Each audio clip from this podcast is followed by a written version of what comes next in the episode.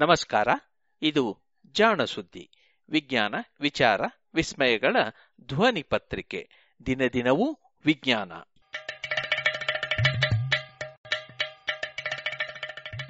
ಸಂಪುಟ ಮೂರು, ಸಂಚಿಕೆ ನೂರ ಹನ್ನೊಂದು. ಜನವರಿ ಹನ್ನೊಂದು, ಎರಡು ಸಾವಿರದ ಇಪ್ಪತ್ತು. ಸುದ್ದಿ, ಸಂಶೋಧನೆ.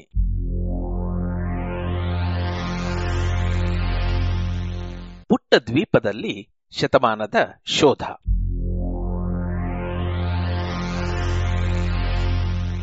ಕಳೆದ ಹಲವಾರು ಶತಕಗಳಿಂದ ಸಾಧಿಸಲಾಗದ ಸಾಧನೆಯನ್ನು ಇಂಡೋನೇಷಿಯಾ ಹಾಗೂ ಸಿಂಗಾಪುರಿನ ವಿಜ್ಞಾನಿಗಳು ಸಾಧಿಸಿದ್ದಾರಂತೆ. ಒಂದೇ ಒಂದು ಪುಟ್ಟ ದ್ವೀಪದಲ್ಲಿ ಹೊಸದಾದ ಹಲವು ಹಕ್ಕಿಗಳ ಸಂಕುಲವನ್ನು ಇವರು ಪತ್ತೆ ಮಾಡಿದ್ದಾರೆ. ಈ ಹಕ್ಕಿಗಳ ಪರಿಚಯ ಇದುವರೆಗೂ ಯಾರಿಗೂ ಇರಲೇ ಇಲ್ಲ. ಇದು ನಡೆದಿದ್ದು ವ್ಯಾಲೇಷಿಯಾ ಎನ್ನುವ ಪುಟ್ಟ ದ್ವೀಪಗಳ ಸಮೂಹದಲ್ಲಿ. ವ್ಯಾಲೇಷಿಯಾ ಎನ್ನುವುದು ಇಂಡೋನೇಷಿಯಾದಲ್ಲಿರುವ ನೂರಾರು ದ್ವೀಪ ಸಮೂಹಗಳಲ್ಲಿ ಒಂದು. ಇತ್ತೀಚೆಗೆ ಜಾಣಸುದ್ದಿಯಲ್ಲಿ, ಅಂದರೆ ಎಂಟನೆಯ ತಾರೀಕು, ಒಬ್ಬ ಪ್ರಸಿದ್ಧ ಜೀವವಿಜ್ಞಾನಿಯ ಜನ್ಮದಿನವೆಂದು ಕೊಂಡಾಡಿದ್ದು ನಿಮಗೆ ನೆನಪಿರಬೇಕು. ಡಾರ್ವಿನ್ನನ ಸಮಕಾಲೀನನಾಗಿದ್ದ ಹಾಗೂ ಡಾರ್ವಿನ್ನನ ಜೊತೆಗೆ ವಿಕಾಸವಾದದ ಬಗ್ಗೆ ತರ್ಕಗಳನ್ನು ಮಂಡಿಸಿದ ಜೀವಿ ವಿಜ್ಞಾನಿ sir Alfred Russel Wallace. Darwin ಅಮೆರಿಕೆ ಮತ್ತು ಆಫ್ರಿಕಾದ ಕಾಡುಗಳಲ್ಲಿ ಸುತ್ತಿ ಅಲ್ಲಿನ ಪ್ರಾಣಿ ಪಕ್ಷಿಗಳನ್ನು ಅಧ್ಯಯನ ಮಾಡಿದ್ದ ಸಮಯದಲ್ಲಿಯೇ ಯುರೋಪಿನ ಪೂರ್ವಕ್ಕೆ ಇದ್ದ Sri Lanka, Malaysia, Indonesia, Australia, New Zealand ಮುಂತಾದ ಪ್ರದೇಶಗಳಲ್ಲಿ ಇದ್ದಂತಹ ಪ್ರಾಣಿ ಪಕ್ಷಿಗಳನ್ನು ವ್ಯಾಲೇಸ್ ಅಧ್ಯಯನ ಮಾಡಿದ್ದ. ಆಸ್ಟ್ರೇಲಿಯಾದ ಜೀವಿ ಸಮೂಹದ ಸ್ವರೂಪವೇ ಬೇರೆ, ಇಂಡೋನೇಷ್ಯಾದಲ್ಲಿರುವ ಜೀವಿ ಸಮೂಹದ ಸ್ವರೂಪವೇ ಬೇರೆ ಎಂದು ವ್ಯಾಲೇಸ್ ಗುರುತಿಸಿದ್ದ. ಈ ಎರಡು ಭೂಜೀವಿ ಸಮೂಹಗಳ ಸ್ವರೂಪವಿರುವ ಜೀವಿಗಳು ನಡುವೆ ಇರುವ ದ್ವೀಪಗಳಲ್ಲಿ ಇವೆ ಎನ್ನುವುದನ್ನು ಕೂಡ ವ್ಯಾಲೇಸ್ ತಿಳಿಸಿದ್ದ. ಹೀಗಾಗಿ ಎರಡು ಭೂಜೀವಿ ಸಮೂಹಗಳ ನಡುವೆ ಸೇತುವಾಗುವಂತಹ ಈ ದ್ವೀಪಗಳ ಸಮೂಹಕ್ಕೆ ವ್ಯಾಲೇಷಿಯಾ ಪ್ರದೇಶ ಎಂಬ ಹೆಸರನ್ನು ನೀಡಲಾಗಿದೆ. ಈ ದ್ವೀಪಗಳಲ್ಲಿ ಇದ್ದ ಜೀವಿಗಳನ್ನು ನೂರೈವತ್ತು ವರ್ಷಗಳ ಹಿಂದೆಯೇ ವ್ಯಾಲೇಸ್ ಪಟ್ಟಿ ಮಾಡಿದ್ದ. ತದನಂತರ ಇನ್ನೂ ಹಲವು ವಿಜ್ಞಾನಿಗಳು ಇಲ್ಲಿ ಅನ್ವೇಷಣೆ ನಡೆಸಿದ್ದರೂ ಹೊಸ ಪ್ರಭೇದಗಳನ್ನು ಹುಡುಕಲು ಸಾಧ್ಯವಾಗಿರಲಿಲ್ಲ. ಆದರೆ ಕಳೆದ ಮೂರು ವರ್ಷಗಳಲ್ಲಿ ಸಿಂಗಾಪುರಿನ ನ್ಯಾಷನಲ್ ಯೂನಿವರ್ಸಿಟಿಯ ಜೀವಿ ವಿಜ್ಞಾನಿ ಫ್ರಾಂಕ್ ರೇಇಂಡಿಟ್ ಮತ್ತು ಸಂಗಡಿಗರು ಒಂದೇ ವರ್ಷದಲ್ಲಿ, ಒಂದೇ ದ್ವೀಪದಲ್ಲಿ ಐದು ಹೊಸ ಪ್ರಭೇದಗಳ ಹಕ್ಕಿಗಳನ್ನು ಗುರುತಿಸಿದ್ದಾರೆ. ಅಷ್ಟೇ ಅಲ್ಲ, ಅವುಗಳ ಉಪಪ್ರಭೇದಗಳನ್ನೂ ಗುರುತಿಸಿದ್ದಾರೆ. ವರ್ಷ ಒಂದಕ್ಕೆ ಪ್ರಪಂಚದೆಲ್ಲೆಡೆಯಿಂದಲೂ ಕೂಡಿದರೆ ಐದೋ, ಆರೋ ಹೊಸ ಹಕ್ಕಿಗಳ ಪ್ರಭೇದವನ್ನು ಪತ್ತೆ ಮಾಡುವುದು ಸಾಮಾನ್ಯವಾಗಿತ್ತು. ಆದರೆ ಏಕಕಾಲಕ್ಕೆ ಒಂದೇ ಜಾಗದಲ್ಲಿ ಇಷ್ಟೊಂದು ಹಕ್ಕಿಗಳು ಸಿಕ್ಕಿದ್ದು ಅಪರೂಪವಷ್ಟೇ ಅಲ್ಲ, ಅಸಾಮಾನ್ಯ ದಾಖಲೆ ಎನ್ನಬೇಕು.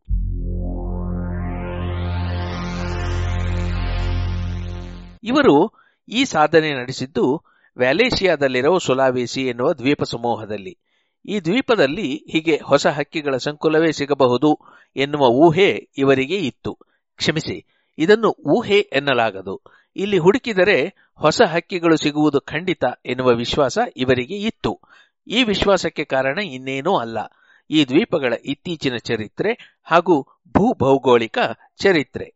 ಎರಡನ್ನೂ ಕೂಲಂಕಷವಾಗಿ ಅಧ್ಯಯನ ಮಾಡಿ ಎಲ್ಲೆಲ್ಲಿ ಇರುವ ಜೀವಿಗಳನ್ನು ನಾವು ದಾಖಲಿಸಿ ಇರಲಿಕ್ಕಿಲ್ಲ ಎಂದು ಇವರು ಊಹಿಸಿದ್ದರು. ಉದಾಹರಣೆಗೆ, ಈ ದ್ವೀಪಗಳು ಬಲು ಆಳದ ಸಮುದ್ರದಲ್ಲಿವೆ. ಹೀಗಾಗಿ ಇಲ್ಲಿ ಹೊಸ ಪ್ರಭೇದಗಳು ಇರಬಹುದು ಎನ್ನುವುದು ಮೊದಲ ಊಹೆ. ಆಳವಾದ ಸಮುದ್ರದಲ್ಲಿದ್ದರೆ ಏನು ವಿಶೇಷ ಎಂದಿರಾ?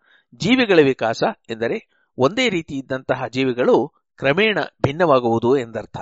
ಇದು ಹಲವು ರೀತಿಗಳಿಂದ ಆಗಬಹುದು. ಉದಾಹರಣೆಗೆ, ಎರಡು ವಿಭಿನ್ನ ಜೀವಿಗಳು ಸಂಕರವಾದಾಗ ಮೂರನೆಯ ಹೊಸದೊಂದು ಜೀವಿ ಹುಟ್ಟಬಹುದು ಅಥವಾ ಈಗ ಇರುವ ಜೀವಿ ಸಮೂಹವೇ ಒಡೆದು ಎರಡಾಗಬಹುದು.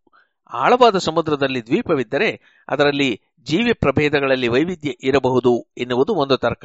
ಏಕೆಂದರೆ ಭೂಮಿಯ ಚರಿತ್ರೆಯಲ್ಲಿ ಕೆಲವೊಮ್ಮೆ ಅತಿ ಶೀತಲ ವಾತಾವರಣವು, ಕೆಲವೊಮ್ಮೆ ಬಿಸಿ ವಾತಾವರಣವೂ ಇರುವುದನ್ನು ಕಾಣುತ್ತೇವೆ. ಅರ್ಥಾತ್ ಕೆಲವು ಕಾಲ ಹಿಮಯುಗ, ತದನಂತರ ತುಸು ಬಿಸಿಯುಗ. ಹಿಮಯುಗದ ವೇಳೆ ಆಳ ಕಡಿಮೆ ಇಲ್ಲದ ದ್ವೀಪಗಳ ನಡುವೆ ಇರುವಂತಹ ನೀರು ಹೆಪ್ಪುಗಟ್ಟಿ ಸೇತುವೆಯಂತೆ ಆಗಬಹುದು.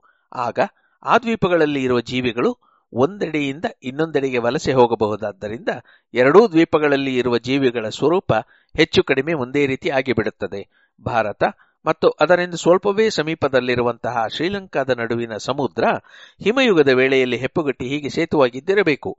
ಆದ್ದರಿಂದಲೇ ಎರಡೂ ಕಡೆ ಇರುವ ಜೀವಿಗಳಲ್ಲಿ ಹೆಚ್ಚು ವ್ಯತ್ಯಾಸವನ್ನು ನಾವು ಕಾಣಲಾರೆವು. ಅದೇ ಆಳ ಸಮುದ್ರದಲ್ಲಿ ಇರುವ ಜೀವಿಗಳು ಒಂದು ಇನ್ನೊಂದರಿಂದ ಸಂಪೂರ್ಣವಾಗಿ ಬೇರೆ ಇರುವುದರಿಂದ ಒಂದರಿಂದ ಮತ್ತೊಂದಕ್ಕೆ ಜೀವಿಗಳು ವಲಸೆ ಹೋಗುವುದು ಕಡಿಮೆ. ಹೀಗಾಗಿ ಈ ದ್ವೀಪಗಳಲ್ಲಿ ಇರುವ ಜೀವಿಗಳು ಅಲ್ಲಿಯೇ ಹುಟ್ಟಿ ಅಲ್ಲಿಯೇ ವಿಕಾಸವಾಗಿರುವಂಥವು. ಆದ್ದರಿಂದ ಅವು ಒಂದೊಂದು ದ್ವೀಪದಲ್ಲಿಯೂ ವಿಶಿಷ್ಟವಾಗಿರುತ್ತವೆ. ಇದು ವ್ಯಾಲೆಸ್ ಮತ್ತು ಡಾರ್ವಿನ್ನರು ಪ್ರತಿಪಾದಿಸಿದ ವಾದ. ಇದುವೇ ಜೀವಿ ವಿಕಾಸದ ಮೂಲವೂ ಹೌದು. ಈ ತರ್ಕಗಳ ಅನುಸಾರ ಆಳ ಸಮುದ್ರದಲ್ಲಿರುವ ಸುಲಾವೇಸಿ ದ್ವೀಪಗಳಲ್ಲಿ ಬಲು ವಿಶಿಷ್ಟ ಜೀವಿಗಳ ಸಮೂಹ ಇರಬೇಕು. ಅಂದ ಮೇಲೆ ಅಲ್ಲಿ ಹುಡುಕಾಡಿದರೆ ನಮಗೆ ಪರಿಚಯವೇ ಇಲ್ಲದ ಜೀವಿ ಪ್ರಭೇದಗಳು ಸಿಗಬಹುದು ಎನ್ನುವ ಆಸೆ ಇತ್ತು.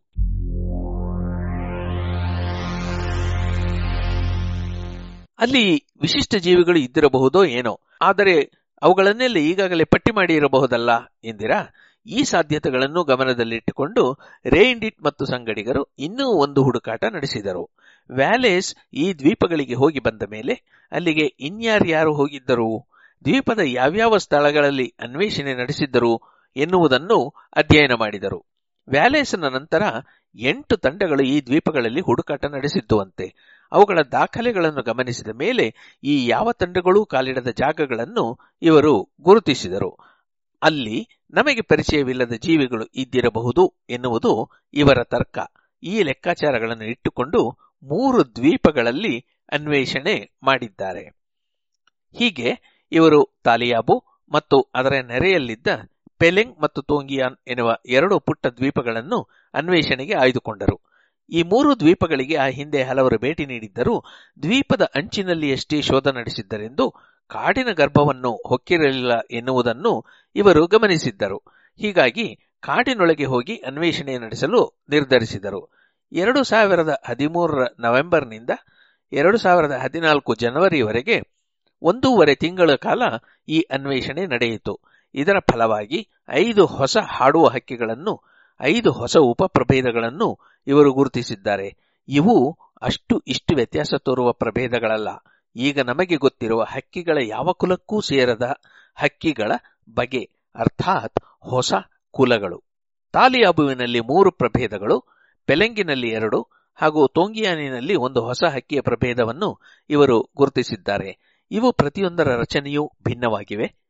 ನಡವಳಿಕೆಯಲ್ಲಿಯೂ ವ್ಯತ್ಯಾಸವಿದೆ. ಇವು ಇರುವ ನೆಲೆಗಳಲ್ಲಿಯೂ ಕೂಡ ಸಾಕಷ್ಟು ವ್ಯತ್ಯಾಸವಿದೆ.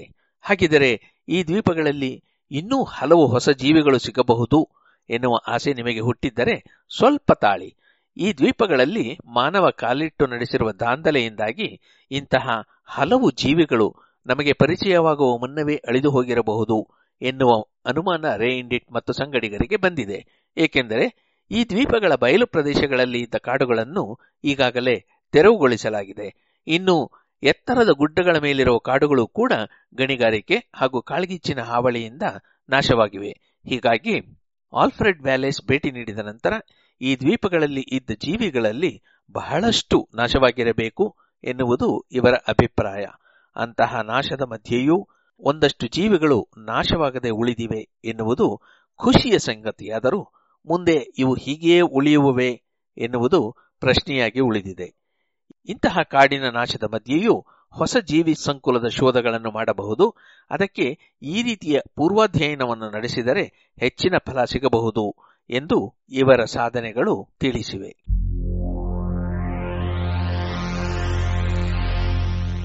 ಇದು ಇಂದಿನ ಸುದ್ದಿ ಸಂಶೋಧನೆ, ರಚನೆ ಮತ್ತು ಪ್ರಸ್ತುತಿ ಕೊಳ್ಳೇಗಾಲ ಶರ್ಮಾ.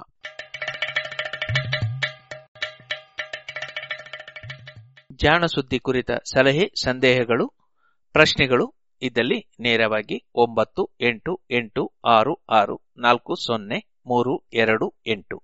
ಈ ನಂಬರಿಗೆ ಕರೆ ಮಾಡಿ, ಇಲ್ಲವೇ ವಾಟ್ಸಪ್ ಮಾಡಿ.